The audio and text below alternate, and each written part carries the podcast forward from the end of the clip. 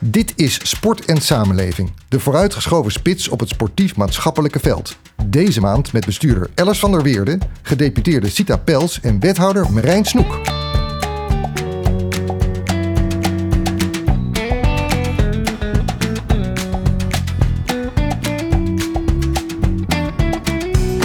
Welkom bij de Sport en Samenleving podcast. Een maandelijkse podcast met uw host Leonard Boy, de gast van de maand en andere deskundigen voor je maandelijkse dosis inspiratie en wijsheid over beleid en praktijk in de sport. In deze podcast bespreken we de ontwikkelingen en uitdagingen van het sportbeleid in de lokale praktijk. Iedereen die in deze wereld van sport en samenleving actief is, van bestuurder, ambtenaar, buurtsportcoach tot vakleerkracht of trainer, willen we met mooie gasten inspireren en wijzer maken. Deze keer met GroenLinks-gedeputeerde Sita Pels van de provincie Noord-Holland. Zij doet financiën, circulaire economie, zeehaven, sport en cultuur en erfgoed. En Marijn Snoek van het CDA. Hij is wethouder financiën, sport en openbare ruimte in Haarlem. Hen horen we zo. Maar we beginnen zoals altijd met de actualiteit. Corona is weer terug van weg geweest na een mooie zomer. Wat betekent dat voor sport en bewegen? We spreken erover met Alice van der Weerde, directeur-bestuurder van Team Sportservice. Alice, welkom. Ja, we zitten weer volledig in een lockdown-situatie. En wat betekent dit nou voor de mensen van Team Sportservice? Laten we daar eens mee beginnen. Ja, het is vreselijk natuurlijk dat we weer in zo'n lockdown-situatie zitten. Maar um, ik moet zeggen, uh, die eerste lockdown heeft bij ons een gigantische energie teweeggebracht. En ook een enorme creativiteit en andersoortige wijze van uh, organiseren om mensen toch in beweging te houden. En het mooie was, daar konden wij bij de tweede lockdown, konden we daar zo weer op teruggrijpen. En je ziet dan eigenlijk dat we ook um, daar meteen op hebben teruggepakt. Gelukkig, de jeugd mag blijven sporten. Dus alle jeugdactiviteiten gaan door. Eigenlijk gaan bijna alle activiteiten gewoon door, alleen in aangepaste vorm. Daar waren we al op voorbereid. Uh, het enige waar ik me enigszins zorgen over maak zijn de kwetsbare doelgroepen. Waar uh, de, beweging, de bewegingsactiviteiten wel zijn stilgelegd. En juist die kwetsbare doelgroepen, voor hen is het te meer belangrijk dat ze blijven bewegen. Ja, want wat betekent dit nou hè, voor dat soort groepen? Je hebt het over ouderen, chronisch zieken, mensen met een beperking, juist die in de wijk en de buurt gemobiliseerd en geactiveerd moeten worden. Voor hen is het echt heel lastig. Het is heel lastig uh, en je ziet ook dat uh, de schade die je daarmee wordt aangericht, uh, blijvend is. En misschien kan ik een voorbeeld noemen van een tante van 87 van mij, woont in Den Haag. Zit in een rolstoel, uh, kon uh, voor corona nog wel staan, zich wassen aan de, aan de wastafel, uh, in de keuken nog het een en ander doen, naar de wc. Zij had twee keer in de week had ze fysiotherapie, beweging. Door die corona is dat stil komen te vallen. Ze is door haar benen gegaan. Ze is opgenomen in een revalidatiecentrum. Ze komt terug en ze kan dus niet meer staan. En dat betekent twee keer per dag thuiszorg. En die thuiszorg die gaat niet meer weg. Dus die zelfredzaamheid van haar is door die corona weggevallen. Nou, is, nu is mijn tante één voorbeeld. Maar zo zijn er natuurlijk nog veel meer. En dat geeft aan hoe belangrijk het is om die ouderen en chronisch zieken nou juist wel in beweging te houden. Ik realiseer me dat daar ook het grootste gevaar van corona is. Maar daar zo rigoureus de, het mes in te zetten, uh, nou, je schetst vind ik nog wel iets pregnanters. Het is natuurlijk aan de ene kant voor hen heel naar. Ze betalen een hoge prijs. Maar je geeft ook aan, het is voor de maatschappij heftig. Want we betalen met elkaar ook een hoge prijs in relatie van meer zorgondersteuning, meer thuiszorg, zwaardere zorg. Die misschien voorkomen had kunnen worden als die mensen toch wat meer in beweging waren gebleven. Als ze toch hun gewone laten en doen hadden kunnen voortzetten. Dus dat is eigenlijk een soort bijna onzichtbare impact. Die gaan we misschien de komende maanden, jaren pas echt ervaren. Ja, en hier zie je dus ook het enorme belang wat sport en bewegen heeft op onze gezondheidszorg en ook op preventie. En daar begin je mee met de jeugd. Als de jeugd niet leert bewegen, gaan ze later ook nooit bewegen. Uh, en daarom ben ik ook zo blij dat we met de jeugd in ieder geval door kunnen gaan. Tegelijkertijd hebben we het natuurlijk over enorme gevolgen nog steeds. Hè, voor uh, bijvoorbeeld die sportkantines die alweer uh, dicht zijn, competities die zijn stilgelegd. Gelukkig mag de jeugd blijven sporten. Maar je ziet wel dat er voor de langere termijn voor verenigingen best een zware tijd aankomt. Hoe, hoe kijken jullie daarnaar? Hoe, hoe schatten jullie dat in? Nou, wij hebben in Nederland een unieke sportinfrastructuur. En die sportinfrastructuur die is eigenlijk hartstikke goedkoop. Want we doen een heel groot gedeelte van die sportinfrastructuur wordt overeind gehouden met vrijwilligers. Uh, dat, dat ja, netwerk van al die verenigingen is, dat, dat bestaat niet in andere landen. Deze infrastructuur maar ook de commerciële infrastructuur ligt heel erg onder vuur. 40% van de uh, sportverenigingen maken zich echt ernstig zorgen over hun voortbestaan. Als dat, hè, want vrijwilligers haken af. Um, leden zijn over het algemeen vrij trouw. Maar ja, als er heel langdurig gewoon niks geleverd wordt voor je contributie, uiteindelijk haak je dan ook af. Maar wat we vooral zien, iedere vereniging heeft uitstroom en iedere vereniging heeft normaal gesproken instroom. De uitstroom vindt gewoon natuurlijk plaats, maar de instroom komt niet meer op gang. Want de vereniging heeft in feite op dit moment niks te bieden. Er is geen visitekaartje, je ziet niet wat er gebeurt op zo'n vereniging. Er zijn geen voorbeelden van anderen waardoor je mee wil doen. Dus die activering om lid te worden van een vereniging is veel kleiner. Precies. En dan heb je vervolgens de, uh, de inkomsten uit sport, uh, sportkantines die wegvallen. Uh, hoge huren die vaak gewoon doorgaan. Dus die sportverenigingen die hebben zo langzamerhand weliswaar wat steunmaatregelen gekregen. Uh, maar ze hebben ook heel hard ingeteerd op hun reserves. En dat heeft er dus toegeleid dat nu 40% zich, zich toch wel ernstig zorgen maakt. Maar het blijft en, niet beperkt tot verenigingen, begrijp ik van jou. Want nee. je zegt eigenlijk ook van ja, die commerciële aanbieders, die hebben dat ook heel zwaar. Als je kijkt naar de fitnessbranche, is de fitnessbranche was 3 miljoen mensen deden aan fitness voor corona. Een miljoen is afgehaakt. Dat is ja, een luisteraars, derde. ik vrees dat ik toe moet geven dat ik een van hen ben. Ik, ik zit bij een hele leuke sportclub. En ja, het aanbod was er zo minimaal. We mochten zoveel dingen niet dat ik inmiddels gewoon zelf lekker ben gaan hardlopen. Ik blijf wel bewegen. Maar zo'n club, ja, die heeft onder andere mij daardoor wel verloren. Exact. Dus um, ik maak me, hè, die, uh, en de, de, verschillende aspecten zijn hier in, feite al wat naar voren gekomen, dat wij een, een fragiele, maar prachtige sportinfrastructuur hebben, die eigenlijk heel erg bijdraagt aan preventie. Denk aan die tante van mij, die in feite ons als samenleving weinig geld kost door al die vrijwillige inzet die er is. En dat die echt wel behoorlijk onder vuur ligt. Hoe kijk je nu zelf voor, naar de komende maanden? Want we luisteren hier natuurlijk eh, naar een heleboel mensen die we aan het woord laten over het hier en het nu, over het omgaan met corona. We luisteren naar beleid en allerlei zaken die voor de komende tijd op de, op de rail staan. Maar er komen verkiezingen aan. We moeten nog steeds in de tussentijd corona bestrijden. Wat zie jij nu voor deze sector gebeuren? Ik maak me best zorgen. Hè? Uh, en even teruggrijpend naar een andere podcast van ons met André de Jeu. Die pleiten voor een kaderwet uh, voor sport. Uh, sport in het gemeentelijk beleid is een van de niet-wettelijke subsidies. Nou, uh, je weet dat uh, er bezuinigingen aan gaan komen de komende jaren. en dat betekent, waar kan een gemeente op bezuinigen? Nou, op de wettelijke subsidies is dat verdomd lastig. Dus automatisch kom je in de pot van de niet-wettelijke subsidies. En dat betekent, ik vrees, ik hoop natuurlijk van harte dat het niet zo is... en dat wij met de komende Tweede Kamerverkiezingen uh, er uh, krachten op staan die zeggen: jongens, we hebben nou gezien hoe belangrijk die sport voor gezondheidszorg, het welzijn voor mensen en voor nog veel meer uh, is. Um, dat we de sport wel overeind gaan houden. Want dat gemeentelijke beleid is helemaal niet geënt op al die mensen die prima in zelf in staat zijn om in beweging te komen, die zelf kunnen betalen. Om, jij kunt je sportschool betalen. maar het is nou juist ge, en op de kwetsbaardere doelgroepen. Jeugd zorgt dat ze het leren, zodat ze straks zelf, zelfredzaam worden. En de kwetsbare doelgroepen om ze, hè, onze tantetjes, uh, overeind te houden. En ervoor te zorgen dat die zorgkosten niet omhoog gaan. Dus het is een kleine investering in, uh, in, in, in preventie en je, je bevolking uh, gezond houden. Dus mijn grote hoop is dat, dat er niet bezuinigd gaat worden op deze uitgaven binnen gemeenten.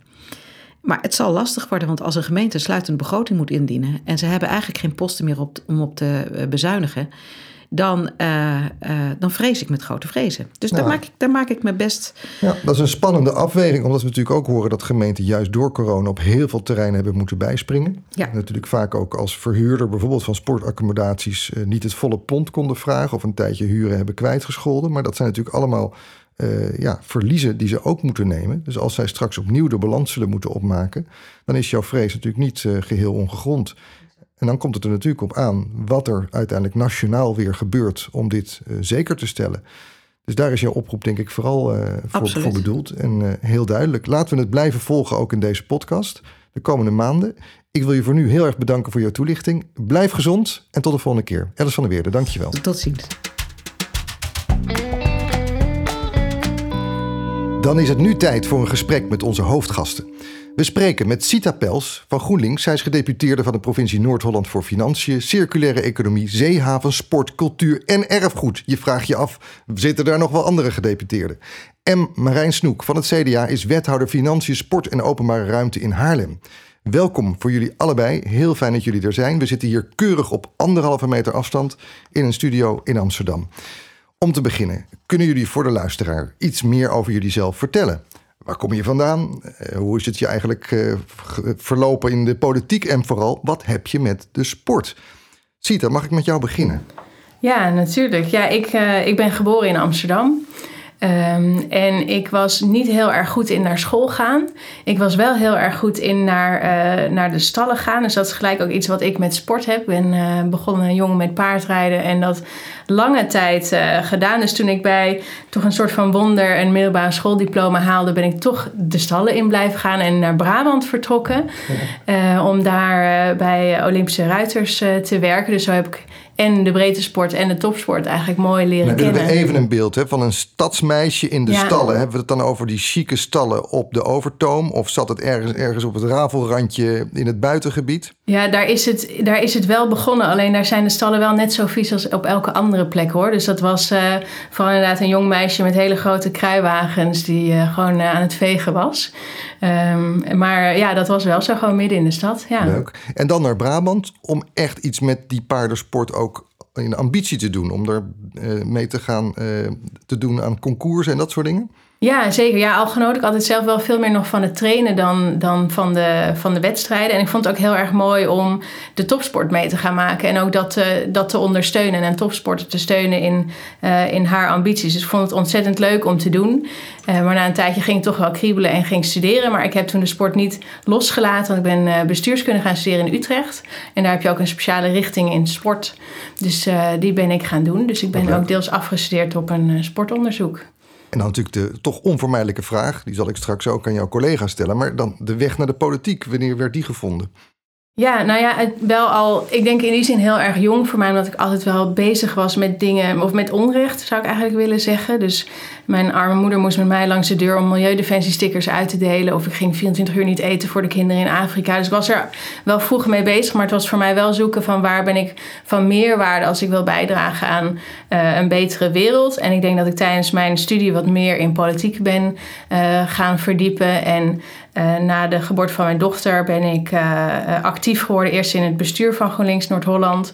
En toen heb ik me gekandideerd en werd ik commissielid, staatslid. En toen ging het heel snel. En toen werd ik fractievoorzitter, lijsttrekker en gedeputeerde.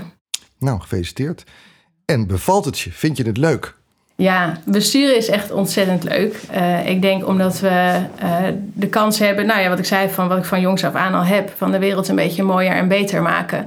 En dat te doen samen met heel erg veel mensen die dat ook willen doen. En wie weet, iedereen komt natuurlijk wel vanuit een andere hoek. Ik zeg altijd, je wordt niet uh, als bestuur gezamenlijk, zo'n coalitie wordt niet gezamenlijk gekozen. Dus je zit er ook een beetje om het oneens te zijn met elkaar.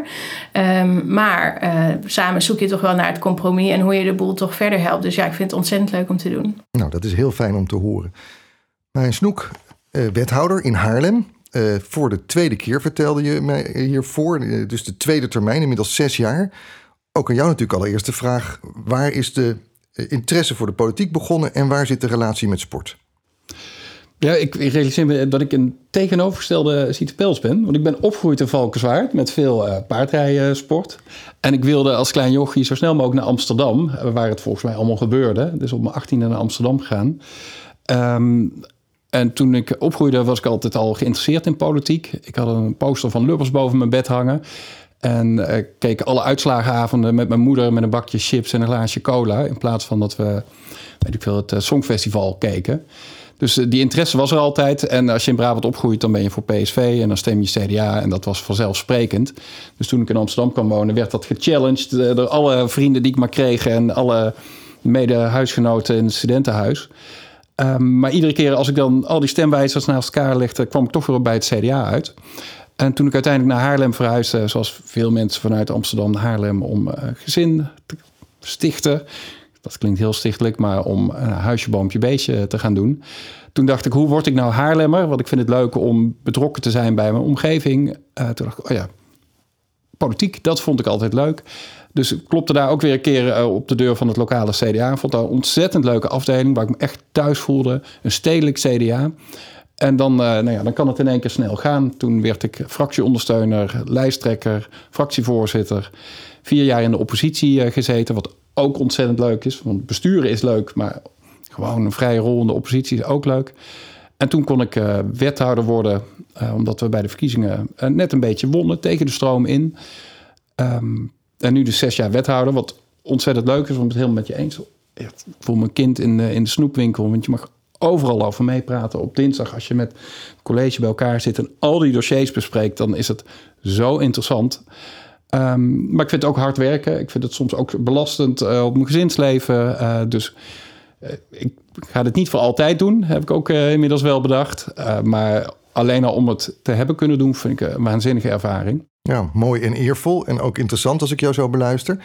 Natuurlijk ook wel ben ik benieuwd waar de relatie met sport zit. Want Valkenswaard, dan denk ik aan nou, cross, eh, BMX-fietsjes mogelijkerwijs... of wielrennen, of ik denk aan hardlopen in de bossen... of misschien wel bij de, de hockeyvereniging. Waar ging jouw sport hard naar uit? Of was het toch een kwestie van schaken? Ja, het was een kwestie van schaken. Want ik was uh, jeugdschaakkampioen van Valkenswaard. En ik heb getennis, gebasketbald, uh, gejudo'd. En dat kon ik allemaal helemaal niet. Dus pas toen ik bij het schaken uitkwam, kwam, ik, kwam ik op mijn plek.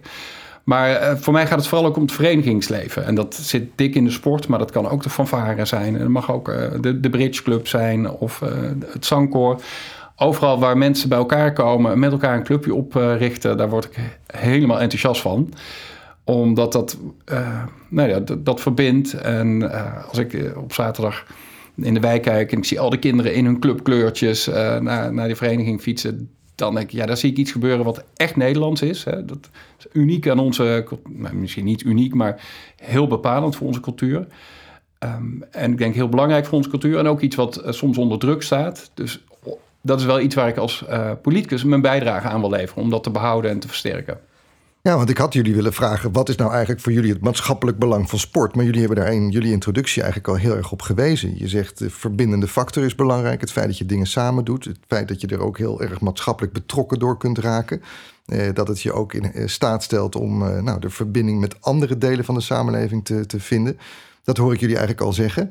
Um, maar toch misschien ook wel belangrijk. Jullie zijn alle twee betrokken vanuit het bestuur van de provincie en het bestuur van de stad Haarlem bij ook sportbeleid. Want er wordt toch ook heel regelmatig over sport gesproken in de politieke zin. Wat moeten we wel of niet versterken of ondersteunen? Uh, daartoe is er ook een zogenaamde kerntakendiscussie bij de commissie geweest. Waarbij specifiek het beleid van sport niet meer alleen bij uh, um, de uh, lokale overheid, maar toch ook wel bij de provincies terecht moest komen. Kun je Sita daar iets meer over vertellen? Ja, ja, nou de kerntakendiscussie was eigenlijk net andersom. Was, okay. uh, was zo dat de provincies hebben gekeken, nou waar gaan we nou echt over? Um, en wat zijn onze wettelijke taken nou? En toen hebben eigenlijk heel veel provincies gezegd van nou die wettelijke taak op sport die zien wij minder.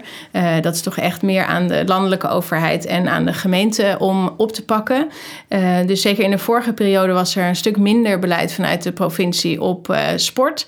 En met het afgelopen coalitieakkoord van vorig jaar hebben we dat weer veranderd. En is sport eigenlijk weer teruggekomen als een van onze taken. Wel met een specifieke opdracht, omdat we zelf ook wel dachten als coalitie: je moet niet meteen een hele grote broek aan willen trekken, maar kijken waar je echt van meerwaarde kan zijn. Dus we hebben twee hele specifieke thema's benoemd: de verduurzaming van de accommodaties en uh, inclusiviteit, dus de strijd tegen discriminatie.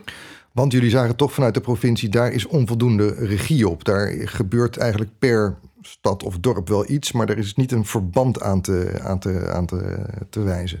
Nou, volgens mij gebeurt er lokaal al ontzettend veel uh, goeds, maar is het inderdaad het delen van goede voorbeelden wel heel erg belangrijk om, ik denk, beide dingen verder uh, te brengen. En bijvoorbeeld voor de verduurzaming is ook gewoon geld nodig. Hè? Dus dat is ook gewoon een platte vraag. En daar kunnen wij natuurlijk ook uh, als provincie van meerwaarde zijn. Dus we dachten, ja, op beide dossiers helpt het ontzettend om mensen aan elkaar te gaan verbinden. En daar zijn wij goed in als provincie, omdat we toch, ja, zoals je zegt, dat regionale overzicht hebben. Ja. En Marijn, dan kan jij het mooi vergelijken. Want je zat natuurlijk eerst als wethouder sport uh, de eerste vier jaar zonder een provincie die zei: we gaan er ook wel een beetje over. Nu hebben ze dat ook weer toch uh, herbenoemd en gezegd: we hebben wel degelijk twee kerntaken: die verduurzaming van die, uh, van die accommodaties en die meer inclusieve kant van de sport. Hoe, hoe, vergelijk je dat dan, die, die twee verschillende aanpakken? Een wat terugtredende overheid en nu weer wat meer betrokkenheid. En wat werkt in jouw ogen beter? Je, dit werkt beter, hè? dus ik ben ontzettend blij uh, met, deze, met deze koers uh, van de provincie. In de vorige periode hebben we ook wel eens als lokale wethouders brieven gestuurd op het moment dat er geformeerd werd van pak toch alsjeblieft, hè, laat sport alsjeblieft niet vallen. ik weet dat de gedeputeerde Jaap Bondswijk daar ook altijd voor ingezet had, maar het was af en toe wel tegen de stroom inzwemmen, want uh, sommige, ik zal niet de politiek maken hier, maar sommige partijen dachten dat de provincie er alleen maar was om asfalt aan te leggen. um, dus ik ben blij dat de kennisfunctie van Sportservice uh, ook in de jaren behouden is gebleven. Ik wil er zo dadelijk ook wel wat over vertellen, over hoe wij daar als gemeente ook echt voordeel van hebben. Um, maar ik ben ontzettend blij met de nieuwe koers. Ik denk ook echt een GroenLinks ingegeven. Om gewoon weer net iets meer ambitie uh, te tonen. Omdat, precies zoals jij ook al zegt, zoals Sita ook al zegt uh, je hebt een overkoepelende view en je kunt dan ook weer uh, partijen met elkaar in verbinding brengen en net weer meerwaarde brengen uh, die wij, hoe hard we ook knokken op gemeentelijk niveau, soms niet kunnen leveren. Want andersom ziet, kan ik me ook voorstellen dat het fijn is als provincies onderling ook weer wat beter afstemmen waarom ze wel of niet dat sportbeleid ondersteunen. Gebeurt dat nu daardoor ook? Ja, er is een zeker afstemming tussen de verschillende provincies over wat iedereen doet. Maar wat ik eigenlijk ook wel leuk vind aan de provincies, dat ze zijn allemaal heel erg eigen. Mm-hmm. Dus het is, nou ja, net zoals dat gemeenten dat denk ik ook wel zijn, want ze allemaal hun eigen politieke kleur hebben. Maar dat is bij provincies ook zo. Dus je ziet dat uh, in Limburg, in Brabant en Gelderland worden hele andere dingen opgepakt, zijn hele andere dingen nodig uh, dan bijvoorbeeld in de meer stedelijke provincies van Noord-Holland en Zuid-Holland. Dus ja, we stemmen wel wat meer af, uh, maar vieren daarbij ook wel gewoon het, het verschil en de rol die je, die je pakt daarin. Want ik denk ook dat we en niemand vraagt erom in Noord-Holland om als provincie op de stoel te gaan zitten van Haarlem bijvoorbeeld. Daar hebben we niks aan als wij ineens allemaal dingen gaan financieren wat nu prima gaat in Haarlem. En dat we echt goed moeten kijken, juist als middenbestuur, als provincie. Je zit zo goed tussen het landelijke en het lokale in. Waar kan je echt uh, van meerwaarde zijn? En ik denk wat ik heel erg leuk vind aan het beleid wat we nu ook hebben ingezet, is dat we zeggen, ja, we zitten er tussenin. Hè, dus daardoor staat de provincie ook wel vaker wat verder weg van mensen. Maar laten we eens proberen of we met dit beleid juist heel dicht bij de mensen kunnen uh, komen en kunnen blijven. Dus uh, wat we gaan doen, zowel op de verduurzaming als op de inclusiviteit, is dat we challenges op gaan zetten voor de verenigingen zelf. En dat ze zelf met ideeën uh, kunnen komen. Dus dat we heel dicht eigenlijk bij de opgave blijven en hoe nou ja, ook de sporters het zelf zien. En dat betekent, als ik het goed begrijp, dat die verenigingen dus rechtstreeks bij de provincie die challenge aangaan en dat niet via hun gemeente doen. Dus dat jullie daardoor ook een rechtstreekser invloed en, en, en inzicht krijgen in hoe die verenigingen daarmee omgaan. Ja, precies. Wij kunnen er denk ik ontzettend veel van leren, maar gemeenten mogen wel meedoen. Okay. En dus als ze zeggen van nou, dit is een idee van een vereniging en die willen wij graag ondersteunen, of wij willen daar al zelf financiering aan geven, dan kunnen verenigingen uh, en gemeenten gewoon samenwerken uh, daarin. Want nou ja, het zou zonde zijn als wij dan zeggen: nee, sorry gemeente, jullie staan nu even buitenspel. Uh, want ja. die kennis die is ook voor gemeenten denk ik heel erg interessant. Marijn, ik kan me ook voorstellen dat je zegt... ja, we hebben in het verleden best wel vaak brieven geschreven naar die provincie... van help ons met bepaalde dingen. Nou, nu komen ze op een aantal terreinen je tegemoet. Ze komen in beweging en je zegt ook dat is een goede ontwikkeling. Toch horen wij van heel veel gemeentes toch ook wel het gebrek aan een wat echt structureler kader. Wordt wel gezegd, we missen een sportwet. Eigenlijk is alles op het gebied van andere domeinen in wetten en regels vastgelegd in Nederland. En vaak ook in de uitvoering en in de monitoring belegd bij de provincies. En grappig genoeg op het domein van de sport is die wetgeving er helemaal niet. En dus aan de ene kant heel fijn kunnen gemeentes een heel eigen invulling geven. En alles past daardoor misschien ook juist lokaal heel erg goed. Maar een overkoppelende, meer wetgevende structuur ontbreekt. Vind jij dat een probleem of zeg je nou, dat, uh, dat ervaar ik niet als een lastig dilemma? Is voor mij echt na die zes jaar volstrekt nieuwe discussie. Nee, ik ben nog nooit opgestaan en dacht van jeetje, had ik die sportwet nu maar? Of dat ik bij een vereniging was ehm, en dat ik, dat ik dat gemist heb. Nee.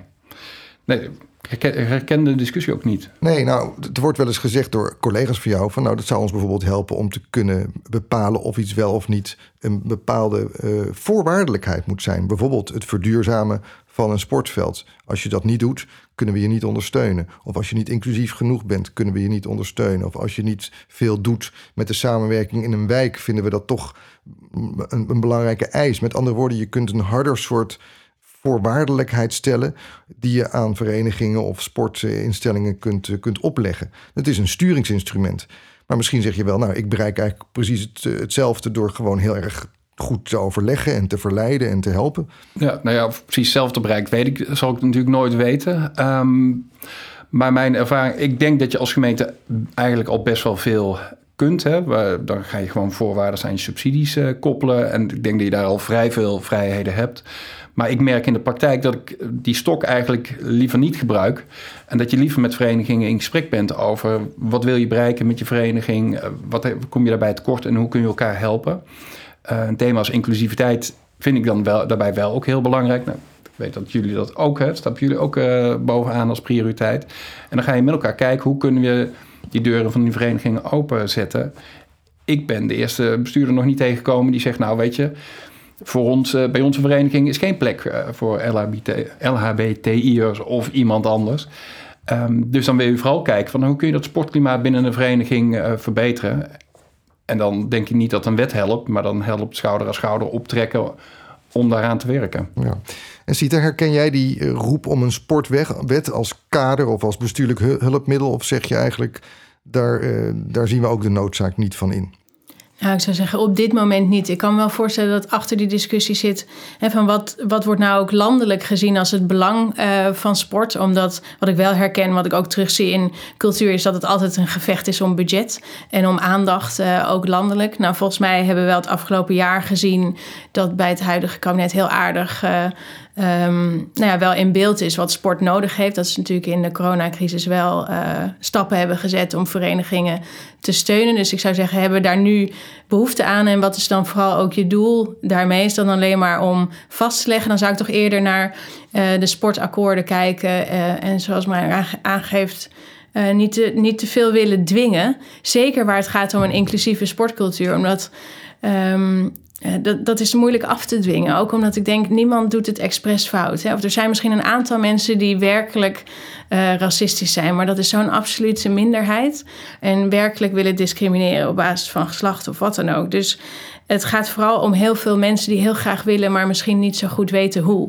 En dan nou ja, zal dwingen niet helpen. Je zelf eigenlijk ook al wel. Het gaat natuurlijk ook om geld. Aandacht en geld vanuit de landelijke politiek die verdeeld wordt via bijvoorbeeld provinciaal beleid of rechtstreeks naar gemeentes toe kan waardoor je meer kunt doen met sport.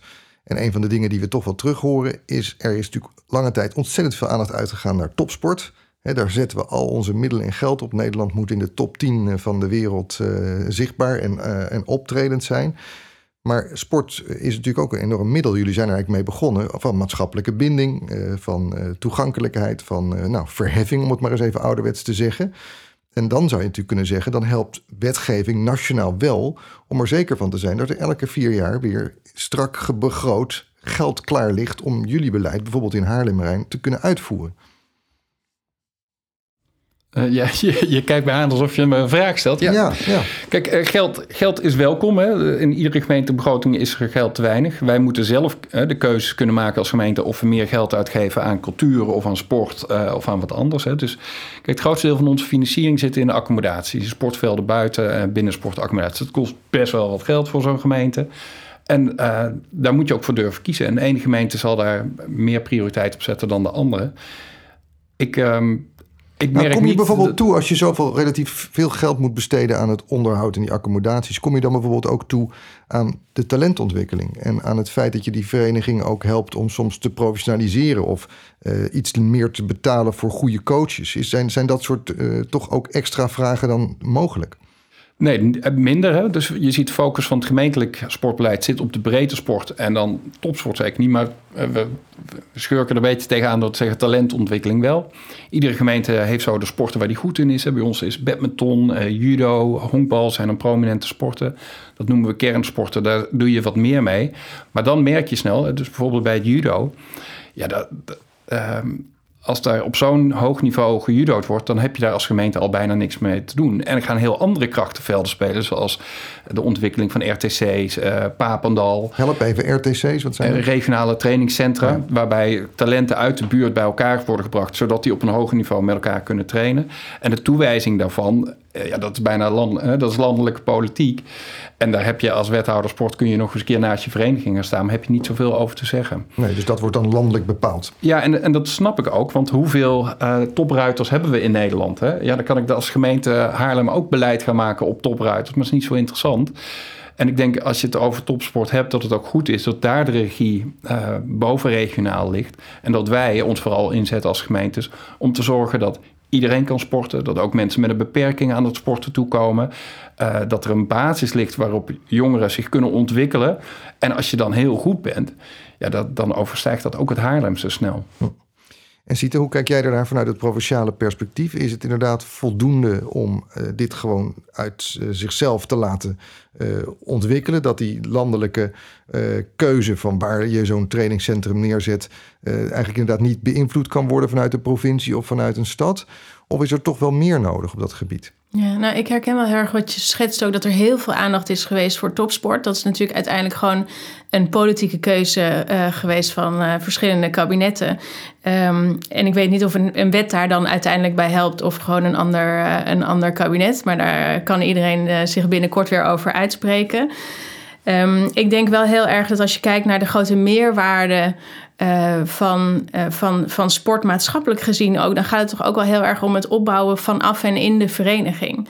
Dus op het moment dat je van bovenaf dan gaat vaststellen van oh, zo moet het allemaal zijn, dan mis je misschien wel heel erg veel kansen. Juist daar waar het uh, kwetsbaar is, waar je, waar je wat extra moeite in moet steken om um, een talent verder te helpen. Dus ik weet, pas kreeg ik ook nog een vraag, inderdaad vanuit een topsportinstantie, van waarom pakken jullie als provincie niet een veel bredere rol in inderdaad talentontwikkeling? En dan vooral gericht op de regio of bovenregionaal. Uh, en gaan jullie daarin investeren? En ja, toen was mijn antwoord eigenlijk van zolang we uh, niet weten, of nou ja, misschien kunnen we het nooit zeker weten, maar dat lokaal bij een vereniging elk talent maakt niet uit waar je vandaan komt of wat je achtergrond is, dezelfde kansen heeft dan, dan vind ik nog steeds dat we uh, daar moeten investeren. Zodat we nou, en, en nog veel meer getalenteerde sporters uh, door kunnen zetten. Maar ook dat die kansen voor alle kinderen gelijk worden. En ligt daar dus ook onze focus om het voor alle kinderen mogelijk te maken. En niet zozeer om de topsport nog verder te helpen. Oké, helder.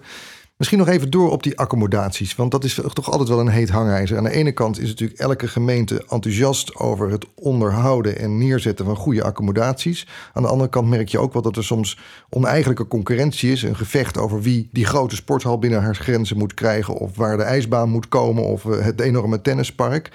Uh, zou het jou uh, helpen als wethouder dat dat ook meer op de provinciale kant beoordeeld wordt? Dat van spreken toch een paar gemeentes uh, gezegd wordt: nou, doe het nou niet daar, maar doe het daar. Of, of ervaar je het dat het nu al relatief eigenlijk nou, zich goed verdeelt? Nou, nee, dus dat is een gewetensvraag. Want ja, ik denk dat bepaalde regie daarbij kan helpen. Je ziet dat een bijvoorbeeld een sport als honkbal lokaal uh, rondom Haarlem, maar ook in Haarlemmermeer, uh, nou ja, meer wordt gespeeld dan in de rest van het land. Maar dat je dan twee grote sta een stadion in Haarlem hebt en een stadion in Haarlemmermeer. En dat er dan uiteindelijk toch te weinig draagvlak voor is. Maar het is eigenlijk ook een brevet van onvermogen naar onszelf als gemeente. Dus als ik dan zeg van nou, provincie, dat had u moeten regelen. Eigenlijk hadden we natuurlijk als twee grote jongens, of twee grote mannen of vrouwen, met, met elkaar dat op moeten lossen. En moeten voorkomen dat zoiets gebeurt. En aan het eind van de rit zeg ik ook als lokale bestuurder... dan gaat toch geen provincie mij vertellen... of ik wel of niet een honkbalstadion voor mijn eigen sport mag bouwen. Dus ik denk dat het ook wat vraagt van gemeentes zelf... het samenwerking tussen gemeentes. Maar het leuke is natuurlijk, of het lastige... het gaat over sport. En die clubs die, die spelen tegen elkaar. Dus daar zit ook rivaliteit nog. Hè. Ik heb meegemaakt hoe het zit met Telstar net boven Haarlem... en het Haarlemse betaalde voetbal zelf. Misschien was dat, had dat anders kunnen lopen als die verenigingen eerder samen waren gaan werken. Maar tegelijkertijd was het de leukste derby die we hadden. Hè? Dus dat, ja, er zit die seks natuurlijk in sport dat samenwerking misschien ook weer niet vanzelfsprekend is. Nee, want er is ook iets van die rivaliteit nodig, zeg je eigenlijk. En dat geeft ook wel een bijzondere dynamiek. Ja. En je zegt, ja, wij moeten dit gewoon eigenlijk met elkaar zelf oplossen. Aan de andere kant, eh, als je het hebt over bijvoorbeeld afwegingen van duurzaamheid en de vraag of er ook in de toekomst nog ruimte is voor bijvoorbeeld ijsbanen en dat soort dingen.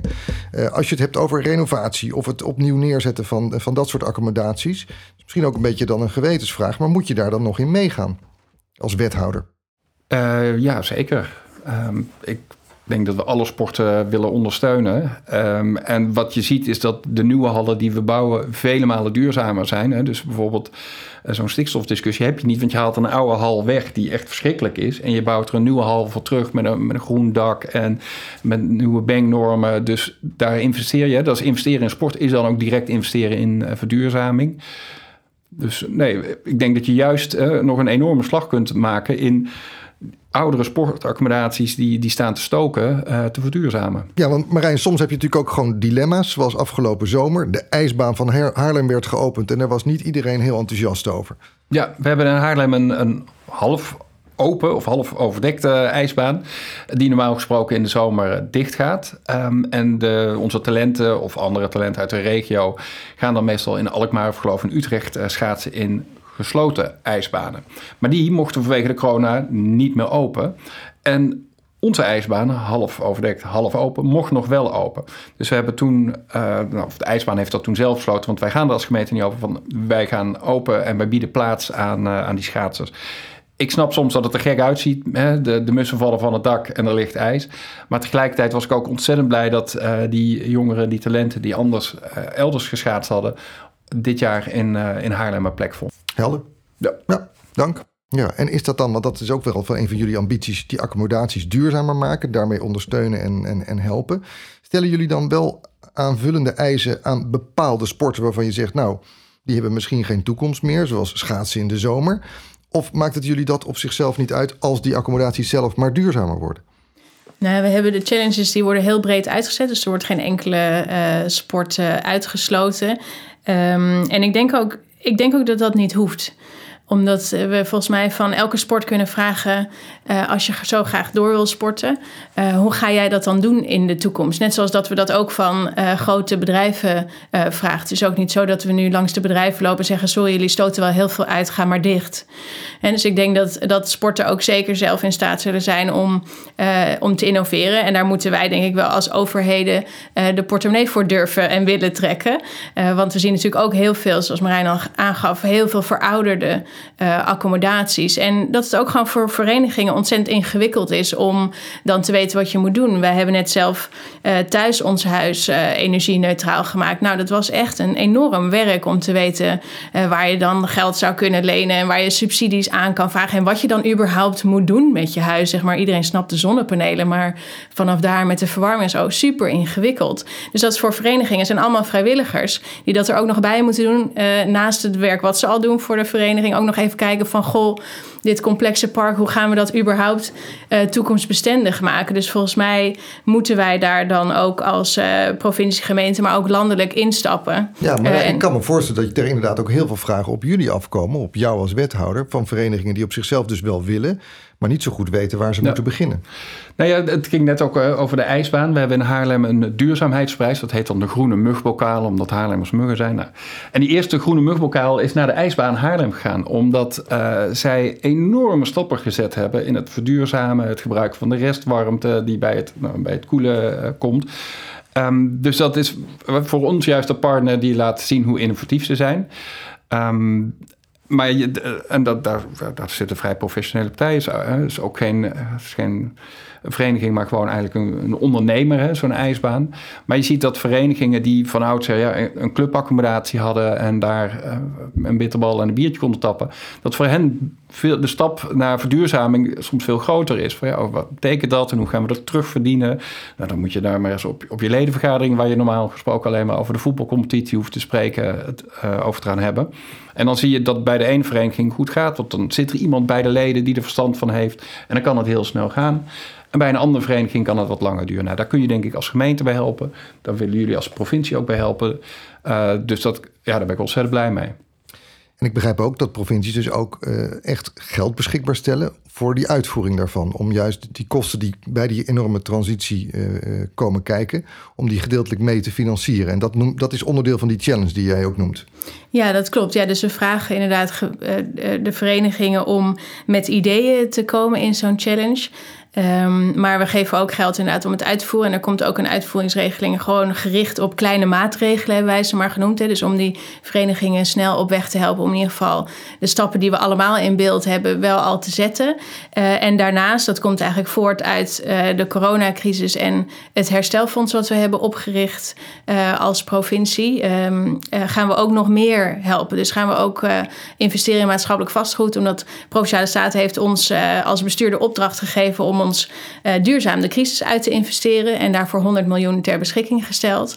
En een groot deel van dat bedrag gaat naar het verduurzamen van de gebouwde omgeving. En daar horen natuurlijk de sportaccommodaties ook bij. Dus dat is een mooi tweede wat erbij is gekomen. Naast het nieuwe beleid uit het coalitieakkoord gaan we ook vanuit het herstelfonds middelen vrijmaken om uh, verenigingsaccommodaties te verduurzamen. Dus het is denk... natuurlijk wel belangrijk dat verenigingen dit ook weten. Dat er zo'n toch best behoorlijk bedrag uh, klaar staat om ze daar eventueel bij te ondersteunen. Ja, precies. Nou, jammer genoeg is niet 100 miljoen alleen maar voor verenigingen, was het maar zo'n feest. Uh, dus er moeten ook andere doelen mee bediend worden, maar er komt wel een, uh, een goed bedrag voor beschikbaar. En ik denk dat dat ook, hè, dat we die drie dingen als het ware nodig hebben. Inderdaad, we moeten erover spreken met elkaar en, en het delen en laten weten dat het kan. Nou, dat kan ook via die, via die challenges, omdat we dan dicht op de vereniging komen te zitten. Dan kunnen wij leren wat zij nodig hebben. Um, uh, en, en terug hè, kunnen we ook zorgen dat, er, dat die innovaties gedeeld worden. we moeten zorgen dat we gewoon geld ter beschikking hebben. Dus dat kan mooi vanuit het herstelfonds. En ik denk waar we net over hadden, uh, we moeten ook zorgen dat we die vrijwilligers ontzorgen. En daarvoor komt nu ook een programma vanuit de landelijke overheid waar wij aan mee gaan doen. Waarbij ze alle vragen kunnen stellen die ze hebben. Uh, om in nou ja, hun zoektocht naar hoe ze hun accommodatie kunnen verbeteren. Nou ja, voor luisteraars is het denk ik belangrijk om te weten dat er dus in ieder geval allerlei mogelijkheden liggen, zowel bij de gemeente als bij de gedeputeerde staten, om aanvragen in te dienen, om die challenge eh, op te zoeken, om je eigen sportaccommodatie te verduurzamen, om ook eh, advies in te winnen en daar hulp bij te krijgen. Nu extra urgent, omdat er ook door corona middelen extra ter, ter beschikking worden gesteld. Niet het complete bedrag begrijpen maar er is wel degelijk wat voor beschikbaar. En de gemeente geeft zelf ook wel aan, er is gewoon al heel veel kennis uh, ontwikkeld bij verenigingen. Ik kan me ook voorstellen dat jullie soms verenigingen aan elkaar kunnen koppelen om dat van elkaar te gaan leren. Om daar gewoon bijna een soort makelaarsrol in te, te, te, te vervullen. Ja. Gebeurt dat ook? Nee, zeker. Dat doen we ook. Hè. Dus we houden uh, sportcafés waarbij we thema's op tafel leggen. En bijvoorbeeld uh, verduurzaming is in het verleden thema geweest waarbij je dan laat zien wat de ene vereniging gedaan heeft. Kijk, bij verduurzaming is altijd gewoon het lastige. Je doet een voorinvestering, je gaat die terugverdienen. Nou, hoe ziet, hoe ziet je boekhouding van je verenigingen uit nu? Hoe ziet de toekomst van je vereniging uit? Komen er onzekerheden? Nou, die, die kunnen die investeringen in de weg staan. En dan, dan helpt het als, als een andere club die het al gedaan heeft en jou komt vertellen: joh, ik sta iedere dag op de app te kijken hoeveel wij terug aan het verdienen zijn op onze energierekening. Nou, dan maak je elkaar enthousiast. En af en toe kan een kleine bijdrage kan gewoon helpen om die hobbel te nemen. Um, dus we zijn hier in het verleden in Haarlem al veel mee bezig geweest. Maar ik sta te, te trappelen om met een paar Haarlemse verenigingen bij de challenge uh, aan te kloppen. Dus ik moet nog even goed bedenken hoe ik dat ga organiseren. Uh, want moeten we dan een heel innovatief idee hebben? Of moeten we juist heel veel besparing realiseren? Wanneer, ik, wanneer wint een Haarlemse vereniging de challenge? Wanneer, wanneer win je de challenge? Ja, nou ja, we hebben hem eigenlijk zo breed opgezet dat het allebei zou kunnen. Dus dat je en bijvoorbeeld, want dat zou natuurlijk heel mooi zijn, zoals je ook aangeeft, en dat, dat, dat bijvoorbeeld samenwerking op gang komt tussen uh, verschillende verenigingen binnen een, een groter sportpark of zelfs tussen sportparken. En dan zou je in één keer bijvoorbeeld echt een flinke klapper kunnen maken, maar met bestaande technieken, hè, of wat niet super innovatief is. En aan de andere kant kan het zijn dat iets wat op één plek uh, wordt bedacht, hè, zoiets zoals het mooie voorbeeld van de ijsbaan, dat kan helpen om juist precies die accommodaties in heel Noord-Holland verder te helpen. En is daardoor weer van grote meerwaarde. Dus we hebben eigenlijk van tevoren niet gezegd op deze manier moet je innovatief zijn. Of op deze manier kan je winnen. Omdat we eigenlijk de meerwaarde van allebei zien. Oké. Nou, brede mogelijkheden in dat opzicht. Dat is, dat is mooi. Nou, het woord corona was natuurlijk toch al weer gevallen in ons gesprek. Daar ontkomen we ook niet helemaal aan. Want ik wil toch ook met, met jullie erover hebben dat natuurlijk verenigingen bezig zijn met dit soort van opgaves. Hoe verduurzamen we onze organisatie? Hoe maken we onze organisatie nog toegankelijker? Maar tegelijkertijd natuurlijk onder een enorme druk staan door corona om de doorlopende kosten toch te overwinnen. om eventueel zelfs die net gedane investering van een uh, verduurzaamde sportkantine nu opeens misschien wel veel moeilijker te kunnen terugverdienen, omdat er gewoon heel veel dingen niet doorgaan, kantines dicht zijn. Wat doen jullie nou beide, laten we in Haarlem beginnen, aan de acute nood en de ondersteuning? Hoe gaat dat in Haarlem in zijn werk? Ja. Het spannendste was natuurlijk de, de eerste volledige lockdown. Uh, ik ben toen ook als wethoudersport gewoon ja, bestuurders gaan bellen en vragen: hoe, hoe gaat het nu? Dat was ook een heel spannend moment, omdat het aan het eind van de competitie was. En veel verenigingen bijvoorbeeld op dat moment keuzes moesten maken over het verlengen van contracten van trainers, et cetera. En je ziet dat dat de worsteling was waar bestuurders toen mee zaten. Van welke toekomst hebben we eigenlijk? Hoe lang gaat dit duren? Uh, vrij snel kwam toen ook uh, compensatie vanuit het Rijk op gang. Daar ben ik echt, je noemde dat ook al. Um, ik denk dat uh, de Rijksoverheid echt heeft laten zien sport heel belangrijk te vinden. Ik vond het ook heel gaaf dat toen er weer iets mocht. Wat mocht er als eerste? Dat is sporten. Nou, dat toont echt die positie van sport in Nederland. En gelukkig is dat in de coronacrisis onderkend. Voor verenigingen was het dus heel fijn om drie maanden even geen huur te hoeven betalen. Als gemeente Haarlem zetten we nu ook um, voor de maanden tussen de regelingen dat ze 50% geen huur hoeven te betalen. Dat, dat dat betalen we, dat, dat betalen we dan uit de gemeentebegroting. Maar er komt nu ook weer een regeling voor, voor deze periode. Dus voor verenigingen die uh, gezonde basis hebben en um, inkomen hebben vanuit hun lidmaatschap, daar gaat het goed. Verenigingen die meer afhankelijk zijn van hun kantine hebben meer problemen. En je ziet dat de inzet van ons als gemeente in die eerste maanden en eigenlijk nu nog steeds vooral gaat in het ondersteunen van verenigingen ze moesten vrij snel protocol opstellen. Hoe dan wel weer in die anderhalve meter samenleving te sporten. Er komen heel veel vragen en daar kun je als gemeente bij helpen. Nou, sportservice doet dat natuurlijk ook. Bij ons heet dat dan Sportsupport die dat doet. Verenigingen ondersteunen. Uh, en ja, met elkaar proberen perspectief te houden op, uh, op hoe verder. Ik zie dat de meeste verenigingen het, uh, dat het nou, dat, dat het ze nog goed gaat. Hè?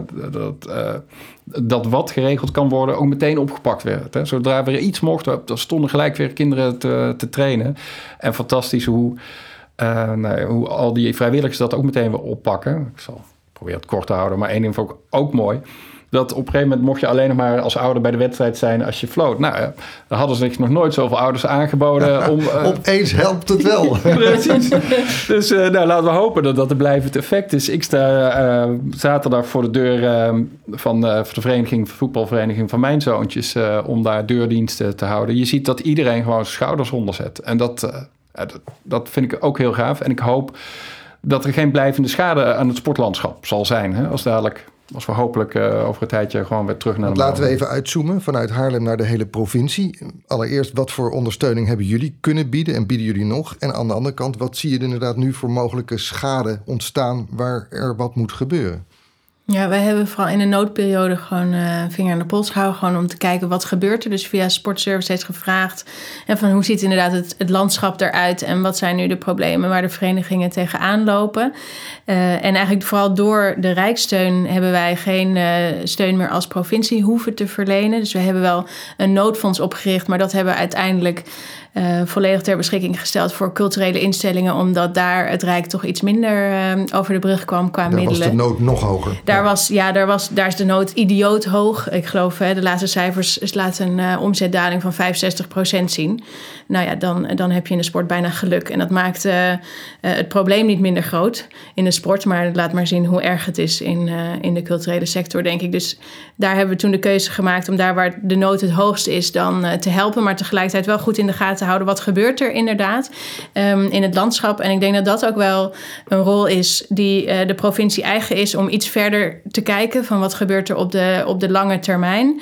Um, en dan zie je toch wel het probleem ontstaan van hè, reserves die nu worden ingezet om gewoon het hoofd boven water te houden. En juist die lange termijn uitdagingen van bijvoorbeeld de verduurzaming, inclusief sport en ook andere dingen die we graag willen. Dat, ja, dat, uit zicht, die raken uit ja, zicht. die raken uit het zicht. En ja. daar is dan straks ineens geen geld meer voor. Dus daarom hebben wij wel zelf al vrij snel besloten, nou laten wij zorgen dat we daar dan uh, extra aandacht en middelen voor uh, ter beschikking gaan stellen. Dat wij ervoor zorgen dat, en dat het heel goed en fijn is dat verenigingen nu zo inventief zijn en hun reserves inzetten. Maar dat we zorgen dat de plannen die we met elkaar hadden niet uit beeld verdwijnen. Ja, nou, dat is mooi om te horen.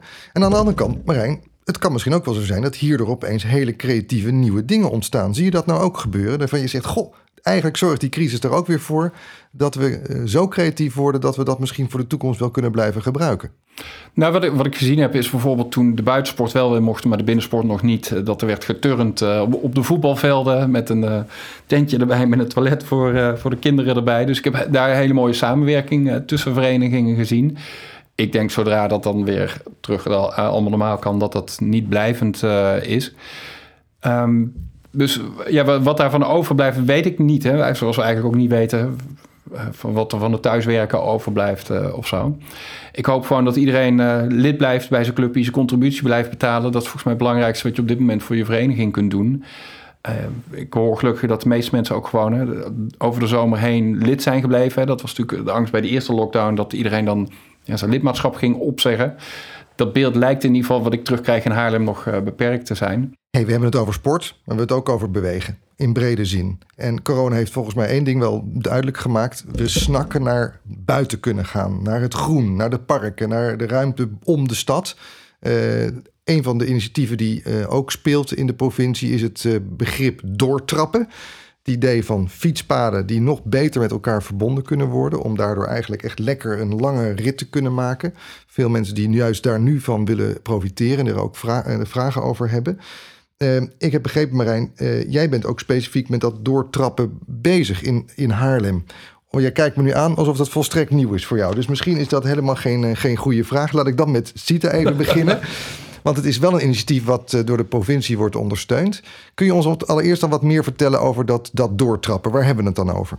Ja, nou wij als provincie ook nu weer vanuit uh, het coalitieakkoord ook hebben gezegd... we willen uh, meer aandacht voor, uh, voor fietsen en uh, en in die zin zou je kunnen zeggen ook eigenlijk voor lopen of überhaupt het recreatief gebruik van, uh, van onze routes. Nou is het zo dat wij op onze schaal eerder het over fietsen hebben en dan zelfs nog maar beperkt, omdat het dan over lange afstanden tussen gemeenten vaak gaat. Want daar gaan wij dan over. In de gemeente zelf mogen de gemeentes het gewoon zelf bepalen hoe het eruit ziet. Maar dat je inderdaad de vraag ook enorm toe ziet nemen naar heel veel verschillende soorten uh, fietsen. Dus je hebt de moeders op de bakfiets die ruimte nodig hebben, of de vaders trouwens. Um, uh, je hebt uh, de, e-bikes die heel snel gaan en uh, toch iets anders nodig hebben.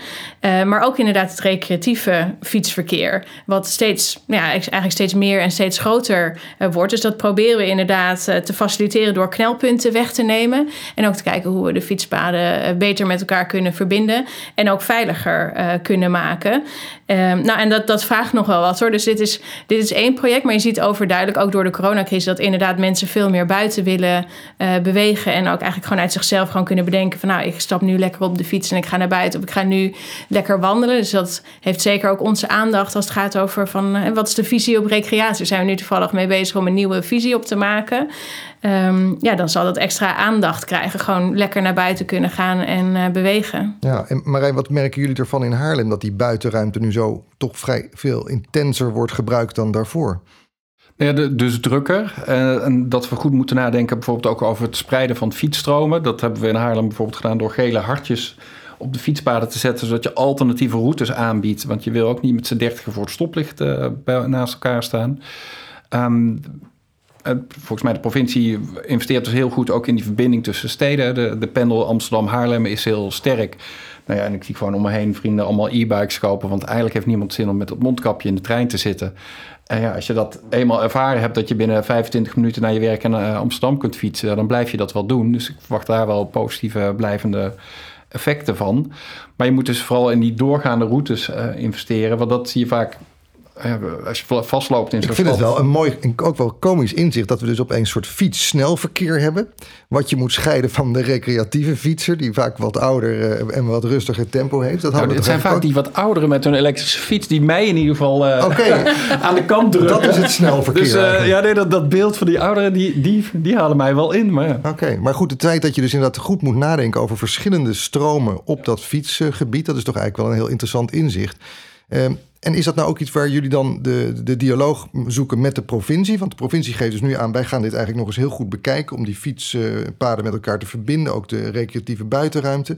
Is dat iets waar dan een soort van gesprek met de provincie over op gang komt? Of is nou, dat misschien dat, maar dat net gesprek is, want dat investeren in dat hoofdfietsnetwerk, ja, dat, dat gebeurt continu. En wij zijn in Amsterdam, sorry, in Haarlem bezig met de Noord-Zuid eh, As. zeg Ja. maar. eh, ook in samenwerking met de provincie, want die investeert daar dan in. Maar ja, je moet dat altijd ergens binnen een gemeente inpassen.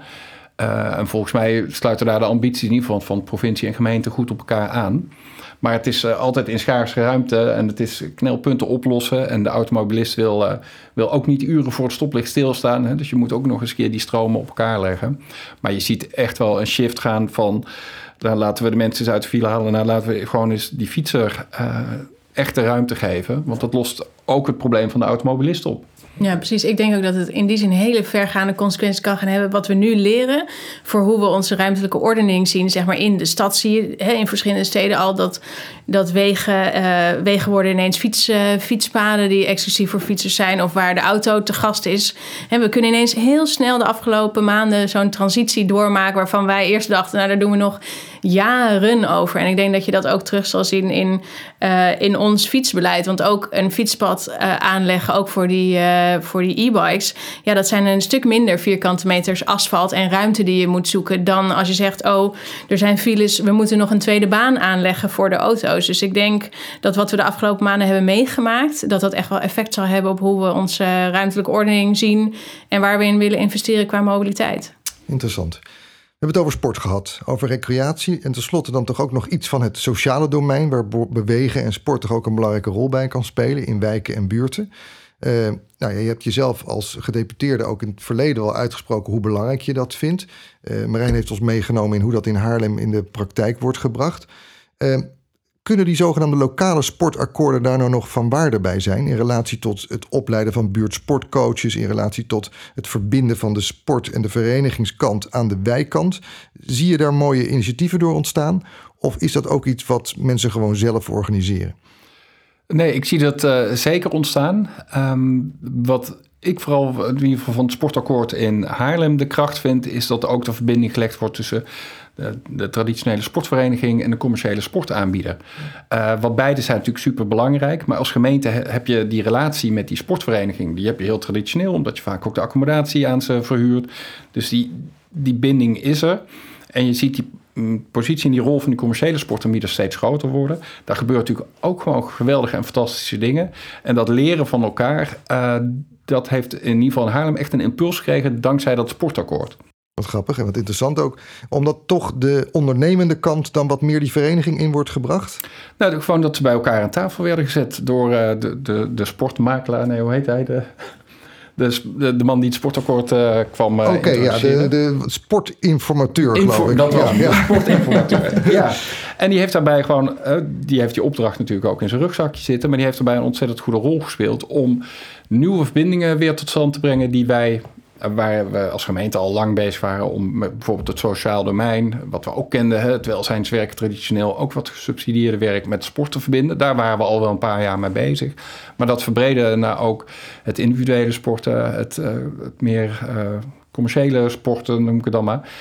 Dat is nou, echt een slag die nu gemaakt is en waarvan ik staat kijken, denk nou, dat gaat echt uh, meerwaarde hebben. En dan tot slot de provincie. Hoe kijkt die naar al die lokale sportakkoorden? En wordt dat dan samengebracht in een soort provinciaal sportakkoord? Worden daar nog verbindingen gezien? Ja, volgens mij is het heel mooi dat al die sportakkoorden nu, uh, uh, nu tot stand komen. En ik denk ook dat nou ja, het had misschien niet beter getimed kunnen worden nu dan ook met, uh, met de coronacrisis. Omdat je natuurlijk ook wel ziet en dat we sport heel lokaal, heel dicht bij mensen nodig hebben. Omdat nu al uit de eerste cijfers blijkt dat mensen die sneller in armoede vallen... ook minder uh, kunnen bewegen of minder gaan bewegen. En ook minder mogelijkheden hebben om in de buurt te bewegen. Dus ik denk dat het ontzettend goed is dat er allemaal lijntjes worden gelegd, ook met, uh, met het welzijnswerk en met andere aanbieders in, in een wijk, om te zorgen dat we zo'n achterstand waar mogelijk maar weg kunnen werken. Dat is natuurlijk heel lokaal. Ik denk dat het ook een, goed is dat die afweging bij de gemeente uh, ligt. En nou ja, ons coalitieakkoord heet duurzaam doorpakken. Dus elke keer, elke keer als iemand dan vraagt... Maar moet daar niet dan ook een, bijvoorbeeld een provinciale versie van komen... dan denk ik, ja, dan produceren we misschien weer papier. En eh, terwijl ik liever nog zou kijken met gemeenten samen... van, oh, je hebt dat opgeschreven. Wij zijn nu bezig met die verduurzaming en met de inclusiviteit. Waar kunnen we elkaar nu versterken? Welke verenigingen vinden jullie nou echt dat mee zouden moeten doen aan challenges... of die we moeten helpen vanuit, uh, vanuit dat herstelfonds? Dat we het gewoon meteen uh, gaan doen. In plaats van nog, uh, nog weer mooi papier uh, produceren. Als, dat zal jij vast ook hebben, Marijn. We hebben genoeg kansen om handtekeningen te zetten in onze loopbaan. En ik vind het eigenlijk leuker om gewoon dingen te doen. Mooi. En je zegt eigenlijk, het kan ook allemaal. Er is nu geld beschikbaar, er zijn regelingen. wij staan gewoon klaar om die ondersteuning te bieden voor die verenigingen en die initiatieven die dat, die dat nu nodig hebben. Waarbij... Zo kijk ik daar ook tegenaan hoor. Want ik denk bijvoorbeeld in zo'n sportakkoord komen dan partijen bij elkaar, die hebben een ambitie. Uh, en als dat bijvoorbeeld over inclusiviteit gaat, dan kan ik mij voorstellen dat zo'n ambitie vanuit inclusiviteit, uh, maar die nog wel middelen zoekt, dan uh, zich aanmeldt bij de provincie. Dus dan hoef je niet weer een eigen sportakkoord neer te zetten. Maar dan bied je ruimte aan initiatieven uit die sportakkoorden die lokaal liggen. Nou, mooi. Ik wil jullie ontzettend bedanken voor alle interessante voorbeelden die jullie met ons gedeeld hebben. Ook toch wel bewijs dat corona aan de ene kant natuurlijk heel heftig is, maar toch ook wel weer allerlei nieuwe initiatieven mogelijk maakt. En bepaalde dingen ook misschien wel versnelt. Op het gebied van de toegankelijkheid van de openbare ruimte, de recreatieve kant. De verenigingen die met elkaar opeens samenwerken en ook van elkaar leren. En zelfs ook de commerciële en de verenigingskant die met elkaar om de tafel is uh, gebracht. En wordt er gezegd vanuit het uh, gedeputeerde uh, deel van ons uh, bestuur... er liggen ook nu gewoon de mogelijkheden om, om die aanvraag in die challenge te gaan doen. Ik wil jullie heel erg bedanken voor dit gesprek. Gedeputeerde Sita Pels en wethouder Marijn Snoek. Dank jullie wel. Dank je wel. Ja, dank je. Onze podcast zit erop. We hopen dat je bent bijgepraat. Voor meer informatie, tips en vragen verwijs ik je graag naar het e-mailadres podcast.teamsportservice.nl.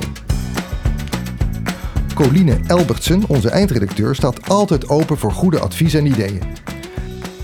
Deze podcast is een initiatief van Team Sportservice, uitvoerder en adviseur van sportbeleid in de lokale praktijk en de provinciale sportorganisatie van Noord-Holland, Zuid-Holland en Utrecht. Ik wens je voor nu een bewegelijke dag.